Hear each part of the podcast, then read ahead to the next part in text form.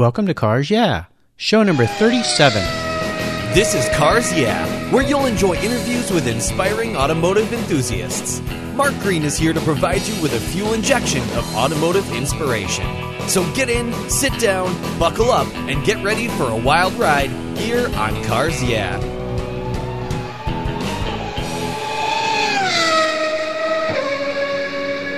Do you love vintage cars? Then go to carsyeah.com and get a free copy of the fantastic Filler Up book. It's a full color ebook filled with fuel filler fun with over 60 color photographs of vintage cars plus inspirational quotes from some of the most famous automotive enthusiasts of all time. Simply go to carsyeah.com, click on the free book button on the homepage, and download your Filler Up book today at Cars Yeah.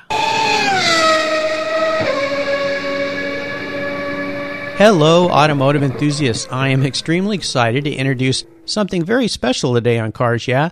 Three guests Tom Nault, Vic Tiscarino, and Nicholas Bergeron. Guys, are you buckled up and ready for a fun ride? Yeah, absolutely. Buckled in. All right. Well, this will be a unique one for Cars Yeah, but I'm really looking forward to it, and I appreciate you being here. What happens when three successful entrepreneurs who all share a passion for vintage and exotic cars collaborate on how to spend their Saturday mornings? You end up with Exotics at Redmond Town Center. The cars and coffee phenomenon is sweeping the country, and here in the Pacific Northwest, it lives strong. Every Saturday morning, when it's not raining, enthusiasts gather to enjoy their cars and talk shop. These three amazing guys run the show with the help of dedicated volunteers, and having attended this really fun event, what a gathering it's become. Amazing people and amazing cars creating an amazing and spectacular event. So, guys, I've told our listeners a little bit about what you're up to. If you could each take a moment and share a little bit more about yourselves, your interests, your passion for automobiles, we'll start with Vic. Hey, Mark, thanks for having us. Yeah, I started. Uh, I, I've been an entrepreneur for since about uh, 1978, and uh, in the electronics business from uh, not only having a small service shop, but manufacturing communication products, on through to high-end audio products. And during my last stint here uh, in my career, I worked for Apple Computer and have retired since. And and uh, so having more time to play with cars. And how about you, Tom? Um, you know, I, I've been an entre- pretty much a serial entrepreneur since I got out of college. Sold my last company to Qualcomm in 2007, and that's really when I started to get into exotic cars. Bought a Lamborghini, kept it down in Orange County for a while, and had a blast with it. And then uh, later that year, decided to bring it up to the Northwest and noticed there was a lack of car activity. And so that was really the genesis for Vic and I getting E at RTC off the ground. Spectacular. And then, Nick, how did you get involved with these two crazy guys? Well, I, I grew up on the other side of the state, and, and um, my business plan's a little bit different than these guys. I've spent most of my time in uh, risk management, uh, life, disability, and long-term care. But since I was little, uh, I've uh, been a car guy. I'm the kid that had the thousand ma- uh, Matchbox cars sitting around his house, annoying his parents, and I tend to try to find uh, fellow car guys wherever I go. And so when I moved over to the Seattle area in 2008, I started sort of pushing around and eventually stumbled across Redmond Town Center and happened to be there on a Saturday to see this wonderful spectacle. Yeah, it is incredible. And I can't remember when I first, the first time I visited your guys' event, but I was really surprised at the really wide variety of cars and people that show up. And I think that's what makes it so interesting. There's guys with motorcycles that show up, hot rods, exotic, all sorts of different vehicles. So it is a really fun event. So when you you get three enthusiasts together, they come up with a great idea, and this is what we end up with. And we'll talk a little bit more of how this whole process got formulated. I always like to start the journey here with a success quote. And this is a saying that perhaps has been instrumental in forming your success or your life. It's a great way to get the inspirational tires turning here on Cars Yeah. So, guys, let's take the wheel, and each of you can tell me a little bit about a success quote that means something to you. Try to be fair and always try to do the right thing. Perfect. That works in business. yes, and life too, right? For me, it's always about getting out of your own way. I think that this is one of the key ingredients in order to become a successful entrepreneur. I think that a lot of people don't realize how they get uh, get in their own way, and I think that uh, that's always the big challenge. If you can kind of come to terms with with who you are and what's what's stopping you from being a success, I think that you can remove some of those obstacles and actually get somewhere. Great advice. And Nick, how about you? Uh, you know, coming from a background where I've worked with my father and he's taught me all these valuable lessons, I think the best thing I can say is success is earned and not given. If you want something, you need to go out and find it, not wait for someone to bring it to you. Perfect. I'm going to ask each of you guys to talk a little bit about how these success quotes have been incorporated into your work and involvement with exotics at Redmond Town Center. How have you incorporated those quotes into your life? But in this case, how have you incorporated those quotes into formulating and putting together an event like this that's ongoing, requires a lot of nurturing and, and work and, and involving a lot of volunteers, obviously? We'll start with Vic. We have, uh, you know, it's called Exotics at Redmond Town Center. And over the time that we've been running the event, we try to be fair and considerate to car enthusiasts that come in for the different types of cars, that, with the different types of cars that they have. Uh, it started off as an exotic car only event, and it's uh, blossomed into uh, other cars. And uh, you know, there are some cars that sometimes don't meet the criteria. So that's when we bring out that that thoughtful and considerate uh, comment that we have to make to to a car that may not be be able to come into the show. Sure. So that that that, that becomes a, a, a balancing act, as you can imagine. Yeah. How do you deal with that? Because obviously, everybody with cars have their own feelings about their cars and how special they are. So maybe you can give us an example of how you delicately word something like that, because other people that might want to create events like this are certainly going to encounter that kind of situation. Yeah, I think that you know it was a, it was a chicken and egg problem. In order to build the event, we had to get the uh, we had to get the right cars, and to get the right cars, you have to have the right audience. And so you can't have one without the other, and you have to build them both simultaneously.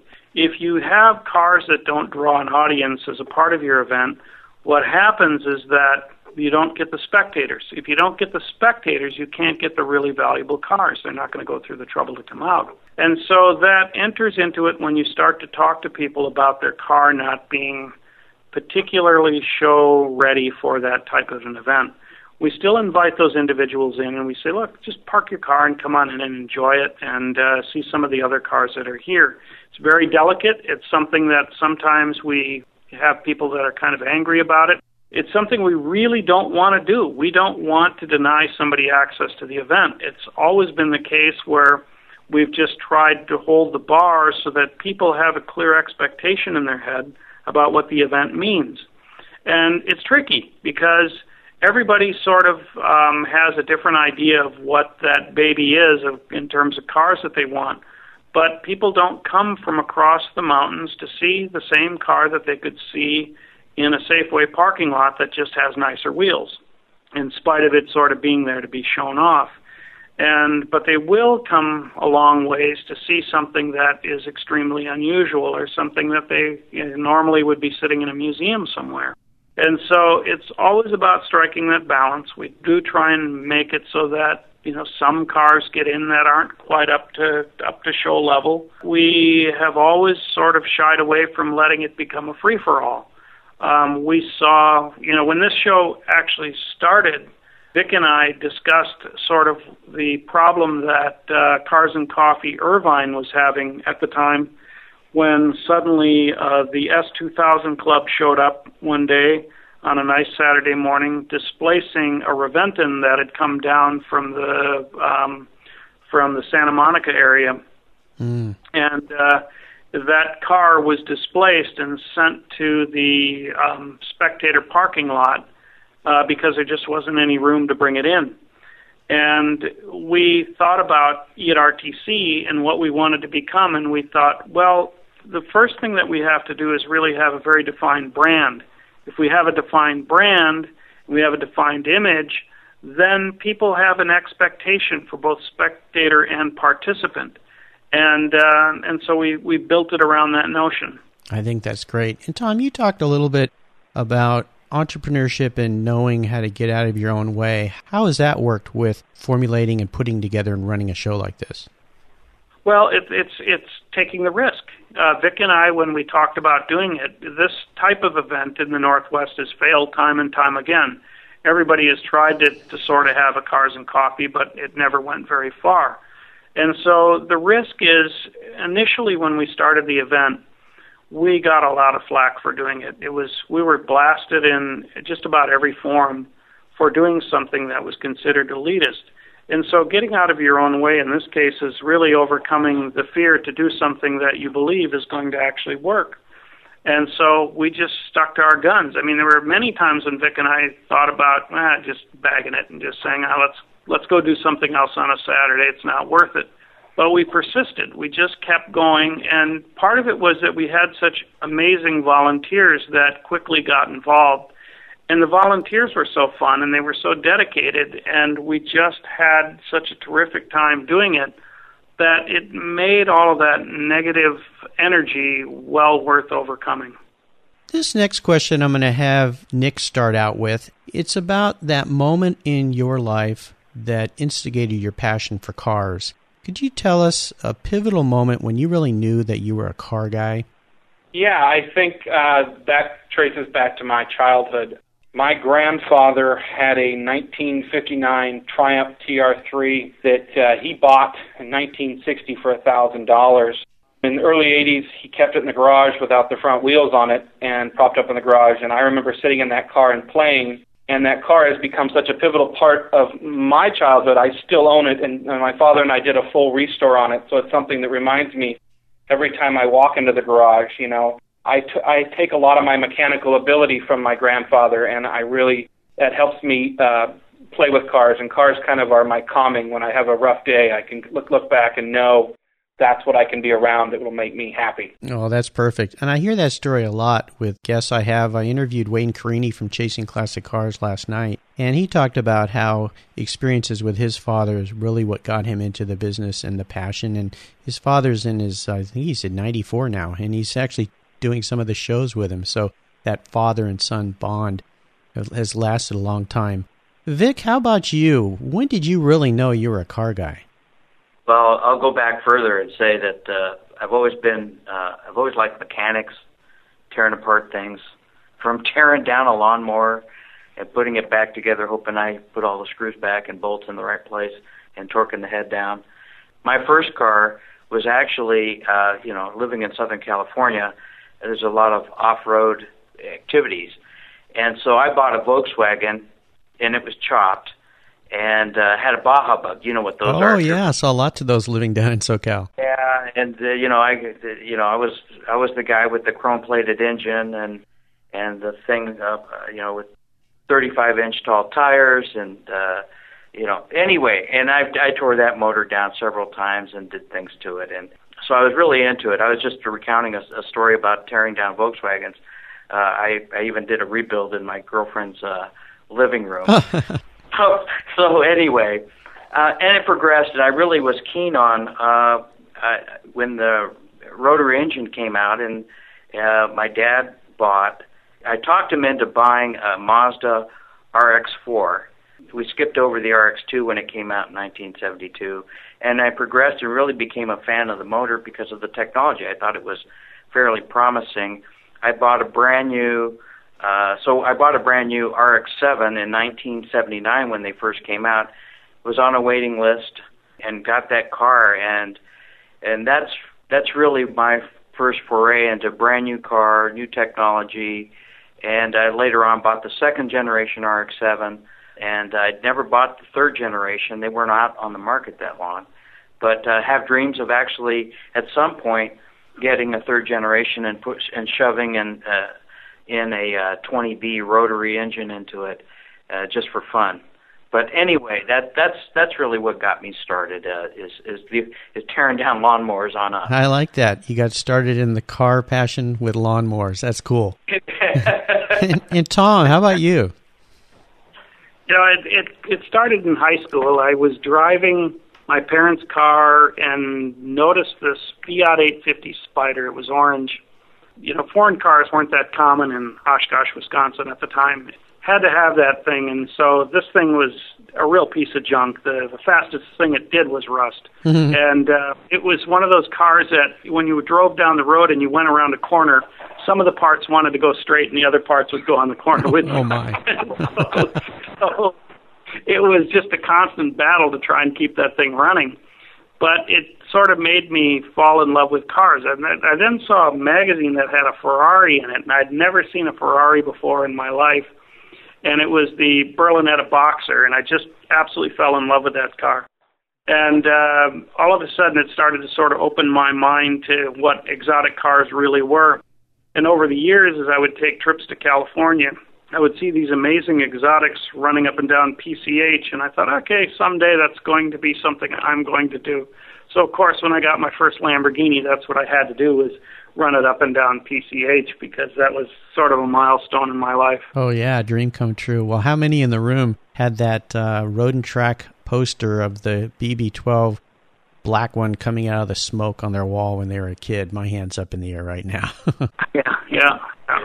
So, guys, this next question is an interesting one. I want to take a look and go down the roads that you've driven and really crawl under the hood and, and get our hands a little dirty. I'd like you to share a huge challenge or even a big failure that you faced that really pushed you to a breaking point. And if you'd like, we can uh, keep this to the respects of the event that you guys run, or if you want to get more personal with it, that's fine with me.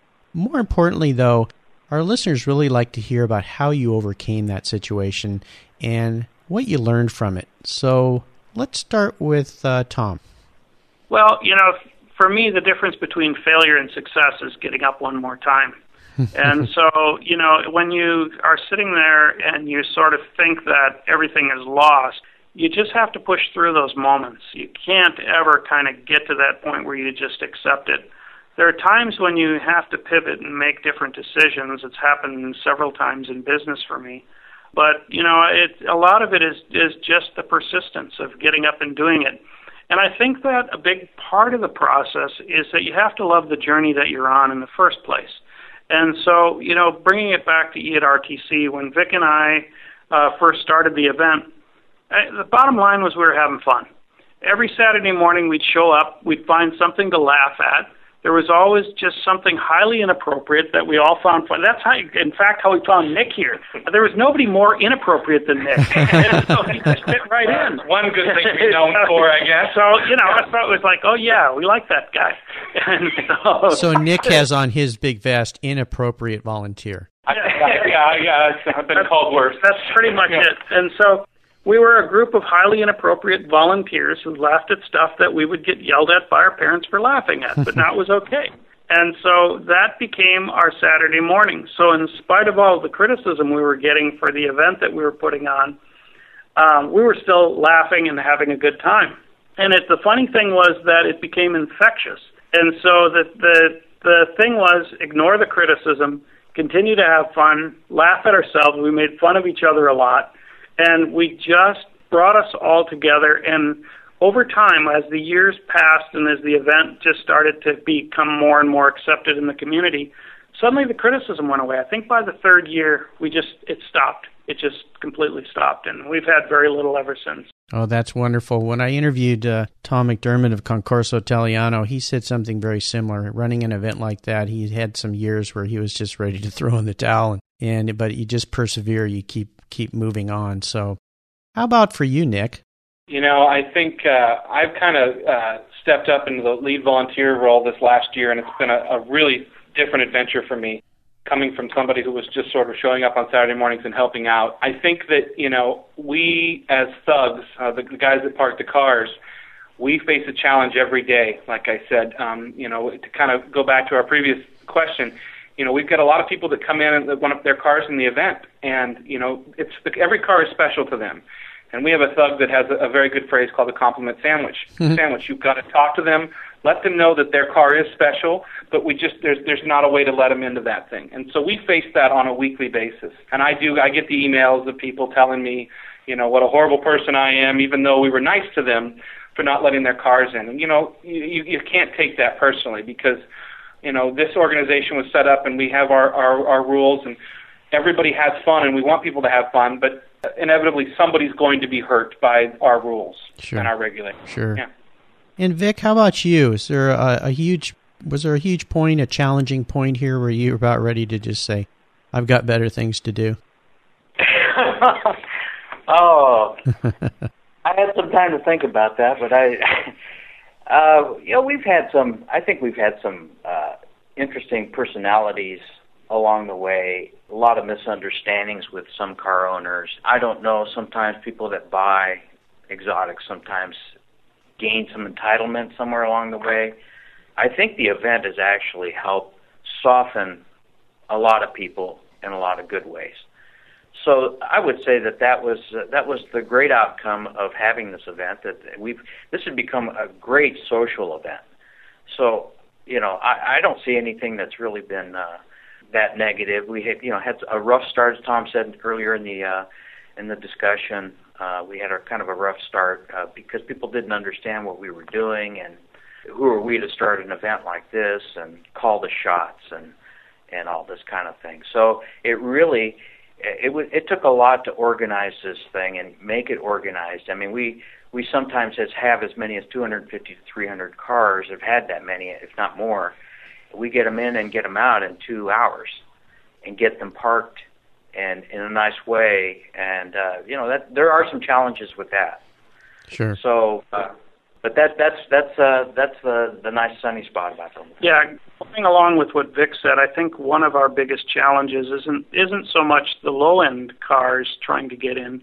It's people who have never achieved anything in their life who show up with some sense of entitlement and want to make all of these demands. And so that's always been a real tough spot for us because they're the ones that go out and really try and and badmouth the organization. They sort of ruin it for everybody when they do that. Well, I think you'll find, and you probably already discovered this, is the loyal attendees uh, come to your rescue. You just Yep. kind of sit back and don't respond if there's something done that's brave behind the keyboard, like so many people will do on forums or postings. And you let your, your folks come to your rescue and say, hey, this is a great event. You don't need to say that. So um, I can imagine it's fraught with adventure and sometimes uh, a little bit of agony. Mark, initially we did have to fight. Uh, initially we did because they really wanted to mischaracterize what the event was about. And so we constantly had to be on the keyboard, constantly delivering our same message over and over again, what we were, so that somebody couldn't turn the event into something it was not. You know, it's like a politician out there. You constantly have to say what you're about. And so Vic and I were doing that every day on the forums, every single day you know, over time we didn't have to do it as much. And you're right. Now that we've reached the point that we are, people kind of come to our rally. Good. That's great. Guys, let's shift gears here and go to the other end of the spectrum. And I'd like you to share a story when you had a real aha moment about exotics at Redmond Town Center, when you really knew, hey, this is a success. It's going to continue to be a success. And tell us if there are any steps you took to turn that aha moment into the success that it's become. We'll start with Vic. One of the things that Tom was really great about is he was able to connect with a lot of the uh, manufacturers in the high-end community, create relationships, and the aha moment was when these cars started to show up, and we, you know, we can name off some brands, but uh, simply put that it really has created a better event when when Tom made those connections. Yeah, that makes sense. How about you, Tom? Um, yeah, it was. It happened when that's kind of a long story, but we were able to get the entire senior team from Lamborghini to come out in our first season, and it was we were well into that first season when we did an event up at at Salish Lodge. We had Stephan Winkelmann, Manfred Fitzgerald, Maurizio Reggiani. We had you know just a terrific team that stood in front of the podium and talked cars and they even got into a debate about uh, various uh, form versus function aspects to exotic car design. The event sold out, but it gave EAT-RTC the credibility that it needed once that event had done, because we shut down all of Redmond Falls City all the way up to the lodge where we had a motorcycle motorcade uh, moving all the cars so that we could get everybody up there. It was really quite a spectacular event Oh, wow. there was so much buzz about it that it, that was it. Once we did that event, it just it got easier after that because it sort of a lot of those who were sort of uh, keyboard cowboys couldn't top that. It was so much fun. It was incredibly fun. And it's just built after that. And plus, we've been able to draw some of the most fabulous cars from the Northwest. I mean, Greg Whitten has been a huge supporter of EAT-RTC from early on in the in our life, and same with Anthony. And so the two of them helped uh, build the credibility in the organization. Greg has just been, I mean, he's just he's just consistently bringing out amazing cars. They're cars that people would never otherwise get to see. His GTO is just one of the most remarkable cars out there, and so you know he just drives it like anybody else. It's just pretty cool. That's really cool. And Nick, coming from being an attendee and then volunteering and now helping run the show, was there a point in time when you really showed up one of those mornings and went, "This has made it"?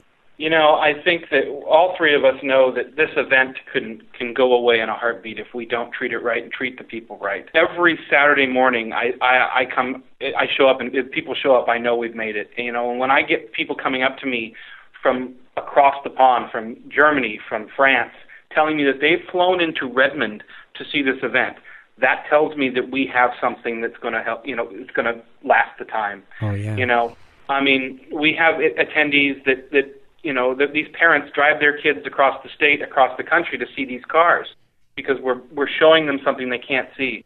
Tom brought up a very good point. Where else are you going to see a 250 GTO that's one of two in the world? And the gentleman is willing to not only show it to you, but talk to you about the history and be one of the most knowledgeable people you'll ever talk to. Success is, is on a weekly basis in my mind. That's great. Let's have a little fun here, guys, and talk about your first cars a little bit. Can each of you tell me what your first car was and perhaps give me just a quick little story about an adventure you had with the, that car or some great memory? And we'll talk we'll start with Tom. Oh yeah, that that definitely was that uh, Fiat 850 Spider. The thing leaked coolant like crazy, and it leaked it over on the passenger side, and so you pretty much lived with the smell of coolant anytime you drove that car. it was going to get into everything and so it, it leaked it through the heater. So it would drip down onto the passenger's knee, and it would drip into the carpet. And so anytime I smell coolant now, I immediately think of that car because to this day, coolant still smells the exact same. Oh yeah, that's great. And Vic, how about you? Well, aside from my lawnmower, yeah. I was hoping you wouldn't say my first car was a Honda. Yeah, exactly. Briggs and Stratton. Yeah. Uh, anyway, uh, no, my my first car actually was the hand-me-down family truckster. It was a 1970 Ford Country Squire with the fake wood paneling. Ooh. And then that really set it off. Yeah. And uh, that's what I drove for probably a year to high school, and then I I graduated to the uh, a 1963 Volkswagen, which I you know completely resto modded, I guess, as a as a Baja Bug, and that was a lot of fun. And then graduated to the RX-7. Yeah, cool. Uh, and Nick, how about you? Uh, my first vehicle was a 1979 four-door Ford Granada, and it was granny apple green and it was the most disgusting color car you've ever seen in my life. But it was free. It was a gift from my grandfather, if you can call that a gift. and when you'd shift on the tree, the gear shift lever would come out of the, the steering wheel, and you know you didn't know what gear you were in. And sometimes the car would shift on itself. So you know it's a lot of good memories. You know it made my mother feel safe because she knew I could run into anything and nothing would happen. Wonderful. You know I was racing a. Uh, 1960 Lotus 18 once at a Pacific Raceway, and the gear shift lever came off in my hand. So uh, imagine that going through turn one at whatever speed a Lotus 18 can go. It's it's not fast, but it sure feels fast. So I wish I could go that fast in that car. That was you know I I, turned, I I I sold it to a junkyard. I think they cut the top off of it. Next question is kind of an interesting one, and it is spirited some really interesting reactions. So I'm going to start with you, Tom. If you were a car what kind of car would you be? And more importantly, why did you choose that? Oh gosh, I think that it would probably be the Lexus LX570 that I'm driving now. All the cars I've ever owned, it's the most versatile. It's the car I like the most. I think it fits my personality because I think that uh, it just can do a lot. And I I think of uh, myself as having that capability of being able to do a lot of different things and do okay at it. And so this isn't the fastest car. This isn't the car that's the flashiest by any means, but um, it's reliable. It um, just has interesting, very cool technology, and uh, and I absolutely love it. It's I've, this is my third one. You know, you, I don't think you'll ever see me not driving one. Cool. And Vic, how about you? I think the car I'm driving right now, my uh, 430 Scuderia, I graduated from the 63 Volkswagen to the Scuderia, but That's quite a graduation. yeah, I like that car. You know, I don't know. I I I think I'm going to hold on to it at this point. I I haven't decided to move on to anything else right now. What is it about that car that makes you think that's you? The racing stripe. I'm trying to imagine a Uh, racing go- stripe down your back. I'm just, hmm. Uh, that's yeah. I I really don't know. I just I just like that car. It, it I don't know if it's uh uh I don't know if it's the fire extinguisher or what that's on the floor. I don't know. I don't know how to answer your question, but it, it it's a fun thought anyway. That's why I put that in. It's an interesting question. And Nick, how about you? If you were a car, what would you be and why? You know, I, being a child of the 80s, um, when I think of my childhood and the cars that I would be, two cars come into mind, and that would either be a, a 69 Dodge Charger, Dukes of Hazzard, or a Lamborghini Countach. And I think I, I lean more towards the Countach because at times I overheat. and uh, you know, it, it, you know that that just there's just so much style I think in that car. Yeah, yeah. I, I like that. At times I overheat. That's a good one. Is there a an upcoming event or project with Exotics at Redmond Town Center that have you guys really excited right now, or some things you're planning in the future perhaps that you can share with us? Yeah, I mean, of course, we have our, our next two events. You know, uh, we've got our Porsche Day, which we actually have a a known race team here in, in Seattle. Uh, Cantrell Motorsports is going to show up with their full semi and, and, and, and quite a show. And then August 23rd is our British Car Day, and that always brings out a lot of things. And uh, you know, we do our yearly uh, show called Staycation at Chateau Saint Michelle in uh, early April, usually, um, which we Okay. What is the best automotive advice you've ever received? Oh, geez. quick blip. Um, Yeah, looking Um, for the looking for the gas pedal there. uh, buy rare. Buy rare. rare. Okay, that's good. That's good. uh, m- know if you have synchro on second gear. that's yeah, that's very helpful, isn't it? And Nick, best automotive advice: Uh have good brakes. have good brakes. Okay, you guys are all pretty uh, kind of basic car guys. I like that. Can you share one of your personal habits that you believe contributes to your success? Uh, for me, diligence. Great, perfect. Uh, this is Nick. I'm going to say patience. Patience. That's helpful too, especially when you're dealing with exotic cars. Do you guys have a resource that you'd like to share with our listeners? Uh, maybe it's a website or it's a, a forum you go to or a blog or something like that that you really enjoy getting all the time. I- I'll, I'll take it. It's, I, I go to Ferrari Chat sometimes to you know to to seek out advice or uh, check out on issues and just get some opinions. I believe it or not, there is a show on YouTube called Fast Lane Daily that has evolved into quite a car show, and it's a little 15-minute show that, that just automotive news, and I and I probably watch that every day. Oh, cool. Okay. Yeah, for me, there isn't anyone. You know, I'll kind of surf the forums, um, surf some of the cars. Less so now, just because I've gotten busier. But um, you know, I used to just sort of make the rounds in the forums, not post so much, but just kind of get a feel for what's going on. Locally, I really like Six Speed, primarily because it it has a little bit more candid chatter about what's happening. You know, we used to like F Chat more, but um, it just became you know they turned it into something political, so that one wasn't uh, you know it doesn't come up as much. But uh, Six Speed has been pretty good. Okay, great. Guys, would you share a book that you've recently read that you really enjoyed with our listeners?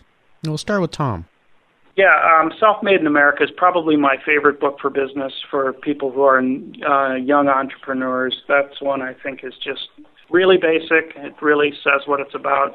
The latest book I've been reading is Big Bang Disruption, which is sort of about how technologies uh, come in and disrupt so many other technologies uh, and make them go away literally overnight, and um, sort of how to stay ahead of that stuff. It's pretty interesting. Uh, this is Nick. Dale Carnegie's How to Win Friends and Influence People. Oh, yeah, sure. Perfect. Great business book. Yeah. Yeah. And who do we have left here, Vic? Yes. The last book that I read uh, was uh, Steve Jobs' autobiography by Walter Isaac. Mm. Uh, but I read a lot of technical, uh, a lot of technical um, journals and, and articles and things having to do with electronics. That so that's where unfortunately my reading time goes is, is to reading and updating myself on some things like that. Not for entertainment necessarily, but uh, that's that's just where my reading is. I want to remind our listeners you can go to carsyeah.com and you can find these resources listed on the show notes page. So, guys, we're up to the checkered flag. This last question can be a challenge sometimes for people. If you could have just one collector car in your garage, something that you couldn't sell to buy other cars with, and money was no object, what would that car be and why? And I'm going to start with Nick. Wow. Um, Lamborghini Miura. Ah, yes. nice choice. And why do you, what is it about that car you like so much? I, I truly believe that it's one of the first supercars ever, if if not the first. You know, it, it's fast sitting still. Yeah. it's absolutely gorgeous to me, and the technology that went into it in the time uh, was incredible. Oh, yeah. They are beautiful, beautiful cars. And Vic, how about you? James Glickenhaus's uh, P3, P4. Mm, yeah, that's a nice one. Remember seeing that on the upper lawn at Pebble Beach years back, and uh, that's a pretty special car for sure. And what is it about that car that pulls on your heartstrings? Like the looks, like the way it sounds, the technologies that he's applied to it, which obviously now he's building his own car. He's he's passionate about it, and I, I've uh, enjoyed following his uh, his process. Yeah, it's beautiful. And Tom, how about you? Um, probably the Pagani Huayra. You know, if if it ever really becomes a stable car, I think that would be one I'd be seriously interested in. I just keep hearing stuff that you know it's not all there yet, but I look at that car and I absolutely marvel at it. Yeah, I just think it's an absolutely gorgeous car. To get production stuff figured out, I think I'd give that one a real serious look.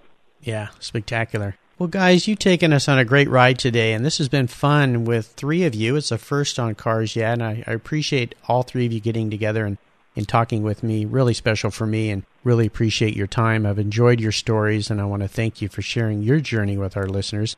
If each of you could give our listeners one parting piece of guidance before you drive off into the sunset in those favorite cars of yours, and then let the listeners know how they can find out more about exotics at Redmond Town Center, and then we'll say goodbye. We'll start with you, Tom. I think that it's, you know, make the car what you love driving the most. Don't make it about what everybody else thinks of the car. Uh, go with what you love because that's where you're going to get the most enjoyment. Great advice. And Vic, how about you? Well, I, I could parallel Tom's. Uh, I, I, know that uh, everyone, a lot of people have uh, desires for for cars that they can't drive for whatever reason, they're uh, financial or family considerations or whatever. But keep the passion, and eventually you may reach your desired goals. And Nick? Um, I would definitely say that, you know, kind of along the lines of Tom's quote, you know, don't let the trends influence what you love. You know, if you love British cars, be with British cars. if you love Italian cars, be with Italian cars. Yes. Yeah. Yeah. Uh, drive your passion. And what's the best way for our listeners to learn more about this incredible event that you guys put on every Saturday? We have our website, www.exoticsact.com, and there you'll find everything from a, a show calendar to uh, the basis of what our event is about and a little bit about us. You can find us on Facebook at Exotics at RTC. We are launching a new uh, a new uh, text message system that you can you can give us your phone number and we'll send you updates on if we're on or off every week, weather permitting. Well, listeners, you can find again all these links at carsyeah.com slash exotics at Redmond Town Center and uh, look up. I like their webpage. It's great. There's always pictures posted there of the event if you can't make it for some reason or if you don't live in this area.